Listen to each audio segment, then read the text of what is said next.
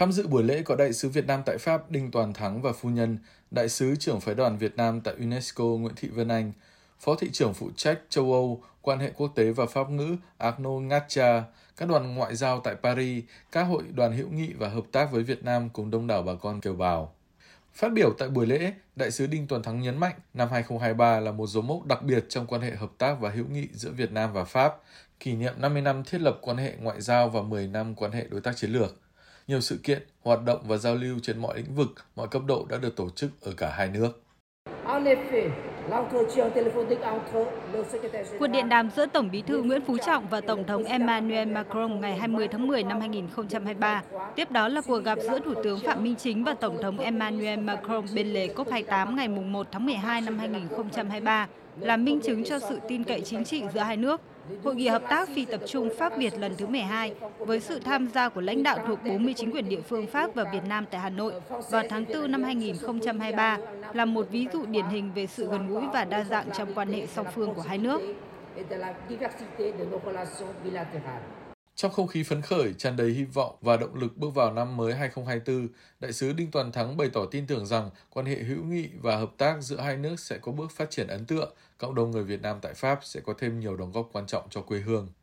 Nhân dịp này, Đại sứ Đinh Toàn Thắng cũng bày tỏ sự cảm ơn tới chính quyền thành phố Paris đã cho phép cộng đồng người Việt được tổ chức Xuân Giáp Thìn 2024 tại tòa thị chính thành phố, một hoạt động truyền thống của người Việt mỗi dịp xuân về.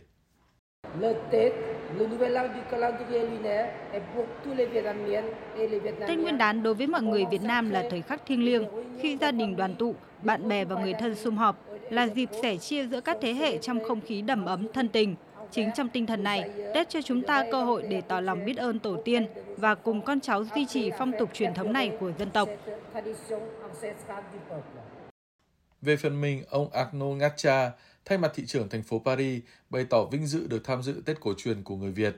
Hoạt động này không chỉ giới thiệu cho bạn bè Pháp những nét văn hóa đặc sắc của người Việt Nam mà còn góp phần thúc đẩy quan hệ giữa hai nước. 2024 sera l'année du dragon. Năm 2024 là năm con rồng, biểu tượng của sức mạnh và khát vọng. Đây cũng chính là hai tiêu chí mà nước Pháp theo đuổi khi tổ chức Thế vận hội Olympic và Paralympic. Cũng trong năm đặc biệt này, chúng tôi sẽ tiếp tục hợp tác và trao đổi để tìm ra giải pháp cho những thách thức của hôm nay và ngày mai. Tết cộng đồng là khoảnh khắc đặc biệt mỗi năm của bà con xa quê, là dịp để mọi người gặp mặt, quây quần và chia sẻ. Ông Hubert Augustin, kiều bào Pháp cho biết. Ngày hôm nay rất là vui bởi vì là à, một cái Tết mà ba thế hệ à, gặp lại ở nơi này và mừng xuân trong cái không khí mà nghĩ về đất nước Việt Nam. Không chỉ là điểm hẹn mong đợi của cộng đồng người Việt, sự kiện Tết ở tòa thị chính còn là dịp để bạn bè quốc tế thưởng thức những tiết mục văn nghệ đặc sắc, những món ăn truyền thống trong ngày Tết và chúc nhau những lời tốt đẹp nhất chào đón năm mới.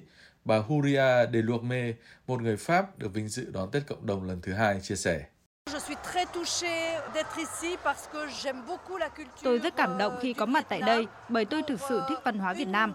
Hơn nữa tôi còn có cháu gái mang dòng máu Việt. Tôi hy vọng một ngày nào đó có thể đến thăm đất nước xinh đẹp này cùng cháu mình.